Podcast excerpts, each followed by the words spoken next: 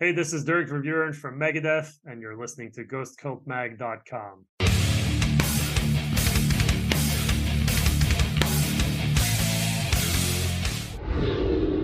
Welcome back to the Ghost Cult Magazine podcast. I'm your host, OJ. In today's episode, Keefy sits down with the great Jerry A. of Poison Idea. They talk all about the Badge Remix edition that just was put out, as well as life in Portland. It gets pretty deep in this one.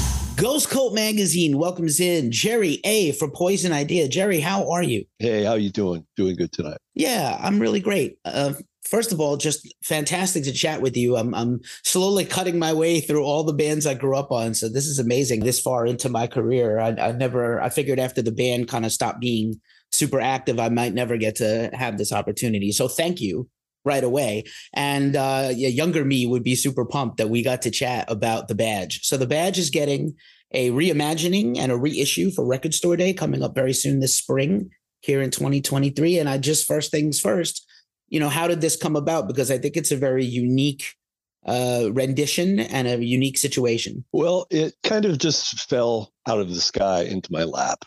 Um, I didn't like everything in life. You don't plan it. It's just uh, it's already planned out for you from for other other places. And um, I ran across. I met a Portland police officer, and um, he was He's actually played in a band at one time. He was a big fan of Poison Idea. He's a, he was a journalist at one time. We just started talking and talking and uh, about and especially about the badge because like when we wrote that song, it was our stance on how we felt about cops. And you know, at that time in our lives, we you know we knew without a doubt that all cops were bastards. And here I am having beers and watching a concert with a cop and laughing with this person. And it kind of uh, made me question, like, I'm like, well, you know, it's like you meet people and you're supposed to be, you, like, it's like churches. You go to a church and they're supposed to be, you know, the pillar of what you're supposed to live by. And here this person is molesting a child. So it's just kind of not, everything is not what it is. There's no black and white in this world. And so we were talking and he was a musician and I've said, uh,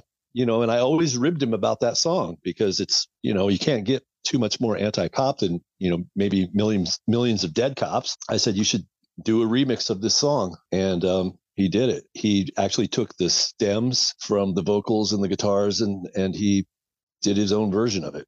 You know, beats per minute, and it sounds pretty crazy. It's uh, I, I enjoyed it. I let him run with it, and I and so to make a partnership with this, it's it's a new chapter. It's a new step. It's not saying I'm going to go join the force tomorrow, but uh, surprises life's full of surprises, man. Right. Young, younger you would have not predicted this pairing. no, uh, I would I would have been against it. And even though if it was something, you know, I I used to shoot myself in the foot all the time. Things that were good for me, I would not do just because that was the way I thought. You know, I would not do it. Yeah, it's just yeah, live and learn, and new things happen. So it's kind of crazy. It's really crazy, and it's, it's not for everybody, but it's just uh, you know, if you're a fan of Poison Idea, it's definitely interesting. Right. And f- fill me in or correct me if I'm incorrect, because I want to make sure we, are as factual as possible. I believe the identity of this person is probably anonymous to protect them. Yeah. He, you know, he, he can't do anything with, uh, he can't advertise. He, you can't like, you know, you can't take photos with the, the his uniform or he can't, you know, yeah, it's just and and I, I, was talking to him a couple days ago. I gave him the record, and he was saying, "Well, there's a there's a guy on the force that's kind of a fan, but um, you know, he's he just moved out of town because he, they they printed his name in the paper, and uh, people went to his house and kept uh, smashing his windows every night and and tormenting his wife, and so they people drove him out of town. I'm like, well, that's you know, your wife and your children are kind of off, but uh, you know that's the way the world is. There's extremes on both sides and i'm just saying that uh you know people there's like 5% on this side 5% on this side and 90% in the middle and uh, us 90% are just scratching our heads going what the fuck is going on? You know? Right and nothing is black and white. I like that you said that at the top like hey you know very good uh, allegory there to the church. I have known some terrible cops. I know some really good cops that i grew up with. There's no we're not saying hey cool cops who are fascist, cops who are brutal, cops who are racist. You're not. A, we don't welcome you. We're not friends. We're not going to no, shake hands and ever be cool. Of um, course not. But they're, but they're the, yeah. they're the most notorious gang out there. I mean, there's some Yeah. bad, bad gangs running around, but these co- these guys are like, you know, they they have, you know, they can get away with it, and and they're just it's it's they're horrible. And I'm just saying that needs to be acknowledged, and people need to tell the truth about, you know, like I said, well, like you said about churches, just any anybody. There's there's good and there's bad in, in every aspect. So I, I do I I do believe that there are people who sincerely want to do the most good and somehow believe being a cop is the way for that. And I just like I do believe there are faithful people who want to help people who go into the clergy and they're not malicious or perverted or horrible and they don't have alternative agendas. But also we've grown up at, you know, 40, 50 years later, 40 years later, Nixon, Reagan, Bush one, Bush two, Trump, Biden, everybody, like, you know, it's hard to trust anybody when we've been let down so many times as a society. And, and I know that's a huge thing to unravel, but I just feel like the things that I've learned from Poison Idea music is, you know, trust is earned and, and respect is not given until earned, you know? Of course, and question everything too. It's like, you know what? It's like a bizarro world. It's like good is bad and, and up is down. And it's like these things that we were taught were good are all, you know, these people that we were taught to re- to respect and to trust. They're the bad ones, and and the ones that you would not think are actually who offer love. And, and it's it's it's crazy. It's yeah, like I said, it's like a bizarro world. It That's- really that's a, is. That's a comic reference. It is. It is good one too. It's one of the few DC references I will allow. But uh, you know, they do better on the comics than they do on any other media. So we'll give them their their props for the history of of DC comics. No comment on corporate Warner Brothers or anything like that. Whatever they're called, Discovery. Go, you know, bite, bite me. But anyway, um, Agreed. you know uh, you know and it's just really like i said you used you know like in a in a really not just an eloquent way but a, a a way you know there are there are lyricists in punk rock that were obtuse there were lyricists that were straight to the throat and i always feel like you know poison idea and what you guys did was really like a handbook an anarchist handbook in music in a way because you know there there are a lot of literate people out there like i said well-read people but you really were teaching lessons even though you were rallying the troops in a way and waking people up to you know the horrors of the world but also it was like educational. It really was. Early punk the original hardcore original punk really did that. And you know i can shout you know bad religion uh black flag you can name the names but poison idea is one of those groups and and you know really meant a lot to me coming up even though i was not traditionally uh an original punk person Yeah, well, there was so many, so many bands, and they were kind of like yesteryear's internet. They were telling us, you know, like I say, the the MDCs were broadcasting the Texas, what the atrocities of the Texas police, and um, you know, I, I learned about Pinochet or art or these, you know, injustices in Japan or wherever. It was like pu- punk rock by them, you know, by us talking about what we saw and what we were experiencing around our lives, we were broadcasting that out there, putting out those those musical flyers basically and and just you know everybody punk rock was it was definitely people thought it was mindless and stupid and there were some you know cartoonish Ramon stuff but a lot of people were rallying cries it was like the Paul Revere's on with guitars back in those days right the before the cnn of the ghetto and rap we had punk and uh you know and listen there's i love the ramones i'm from new york city so you know i i get it like the ramones Hey, Ramones were know- too. They did the KKK took my baby away and all those. And they, I mean, and Yeah. the, but then he's like the Mario Bartranero or whatever. It was Right. kind of he. But uh, yeah, I mean, I sure the Ramones. Like I said the other day about my growing up, you know, and I was into this band, into that band. You know how they let me down. You know when I was a child, how I would have pledged my life for Kiss when I was like you know ten, and then Kiss just disappointed me. And and the Ramones, I state the Ramones never disappointed me. They never, and they never did. They were always the one band that just, you know, they were great. Of course. And I just think like, you know, once you become a certain level of rock band and Ramones, I, you know, growing up in New York City, for me, Ramones were on classic rock radio right next to Kiss. So to me, unaware as a child of the punk movement happening until a few years later, I was like, oh, this is another awesome rock band. And I didn't realize there was a subtext to a lot of Ramones stuff. But I don't want to talk only about the Ramones, and I will get back to the badge in one second. And I appreciate you humoring me.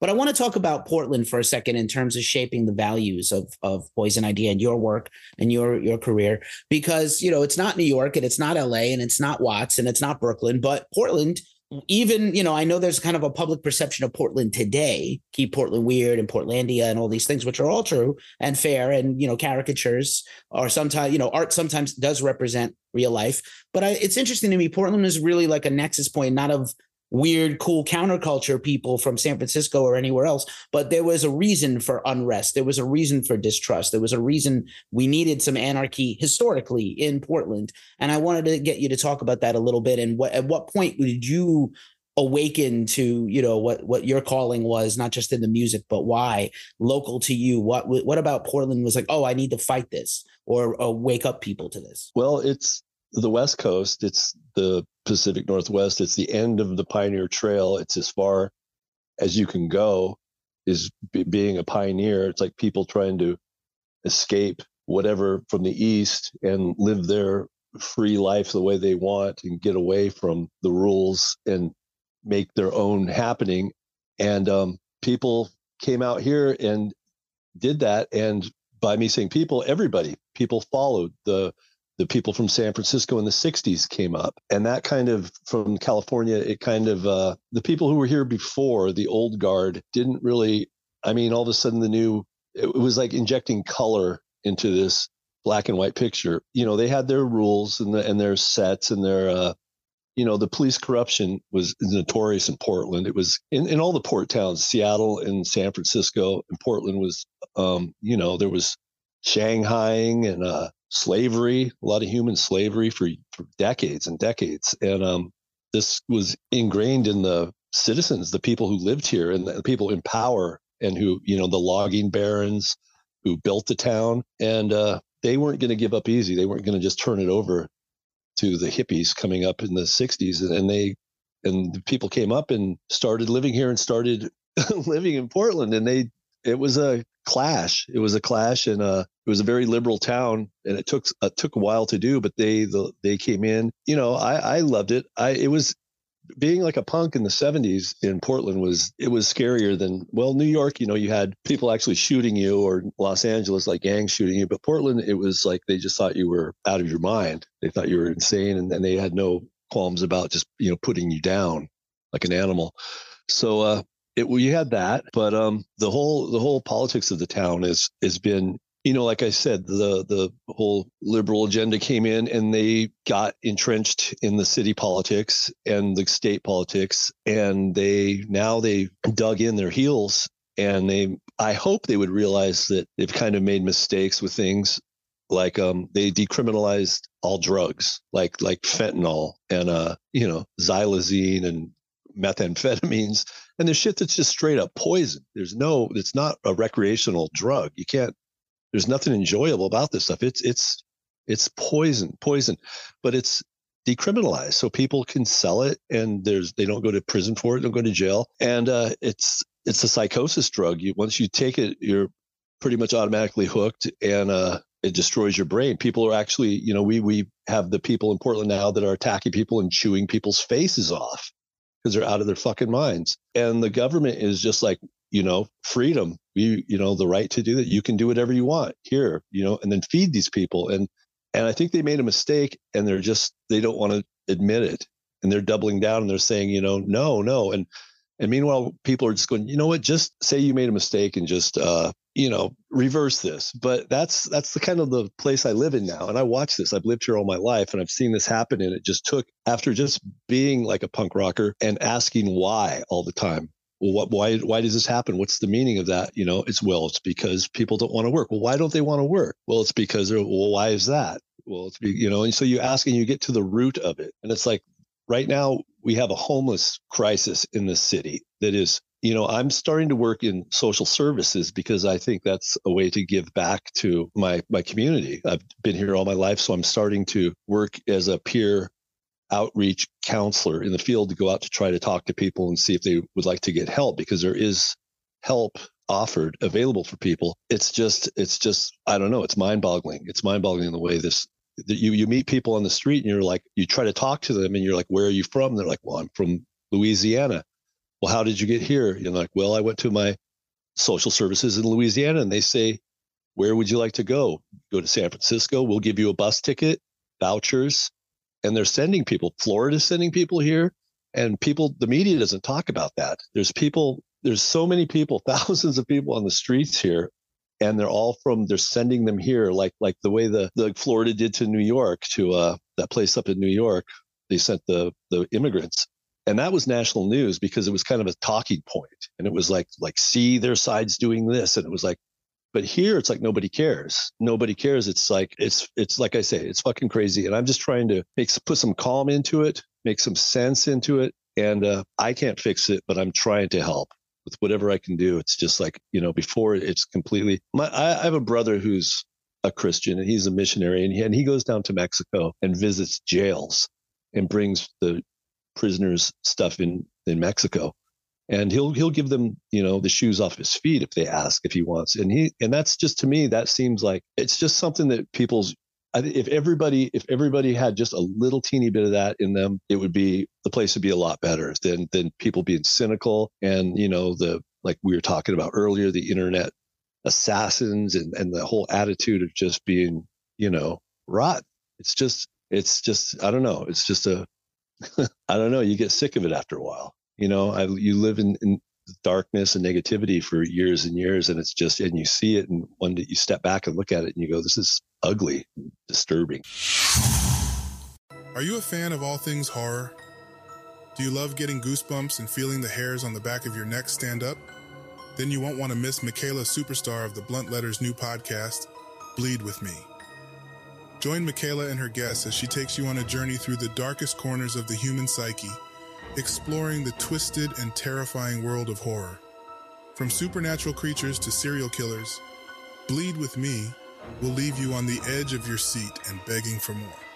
So turn off the lights, grab your headphones, and join Michaela Superstar of the Blunt Letters for Bleed with Me. Listen now on your favorite podcast app. Right on. You definitely shake your head. I do thank you for, you know, actually backing up your words and your your beliefs with actual work in the community. And I will say, as an, a lifelong East Coaster that has moved out west, I think there was a perception that the Pacific Northwest and California and Northern California are you know were more you know pliable if you were struggling. And uh, i do i do know that gentrification has really got its hands around the throat of portland now and it's not an affordable city like it used to be. Seattle certainly is unaffordable.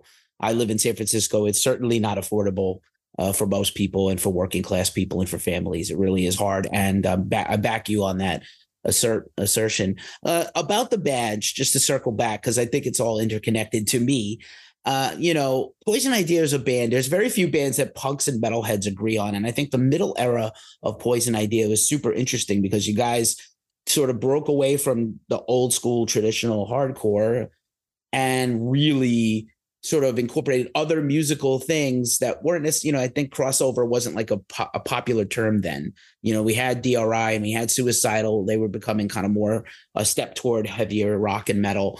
But Poison Idea brought in other musical influences, not just the lyrical influences, but the music. And for some reason, metalheads like heavy. I remember being a metalhead in high school and getting a you know Poison Idea tape and being like, oh, this is right up my alley for some reason, even though I was also listening to Slayer and Metallica. Well, I mean, we always we were always into all kinds of music.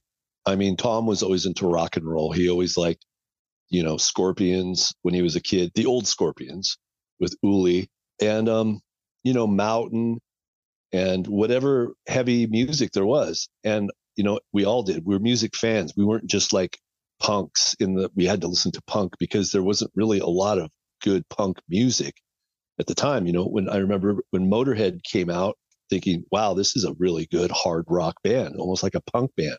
And then hearing Venom and then hearing this and then hearing, wow, that's that's what we like. That sounds good. But at the same time, still loving Hank Williams, still loving Johnny Cash, and just playing. Honestly, I think we just loved the music and we got better at playing our instruments. We played and we tried to emulate what we what we liked. We got faster, and at the same time, we also played. We tried to incorporate. You know, we would do Wayne Kramer's version of "The Harder They Come." We would do other things. Anything that's rock, anything that sounds good, anything that's. I mean, okay, come on. We did do we got the beat by the Go-Go's one time because we it was funny and it was kind of a novelty. But that that's even some of that stuff's even fun. We were a fan of music, all kind kinds of music across the board, but you can't deny the feeling and the power of rock and roll, heavy metal. I mean, like I say, I, I just say Motorhead and I just get goosebumps on the back of my neck, you know, hard rock and roll. And that's kind of thing with like Discharge does too. Discharge to me, Discharge sounds like a really intense Black Sabbath. It just sounds like, you know, even though it's completely day and night, but then we go back to the same thing again. It's like everything is on a different spectrum. Everything is the same. Day and night is the same thing, just varies in degrees. So discharge in a way is Black Sabbath, just varying in a degree, you know, of intenseness. So it's all it's all yeah, we we love music. We love rock and roll. And um, I mean, I remember first Metallica was second Metallica was a masterpiece. We tried to play what got us off.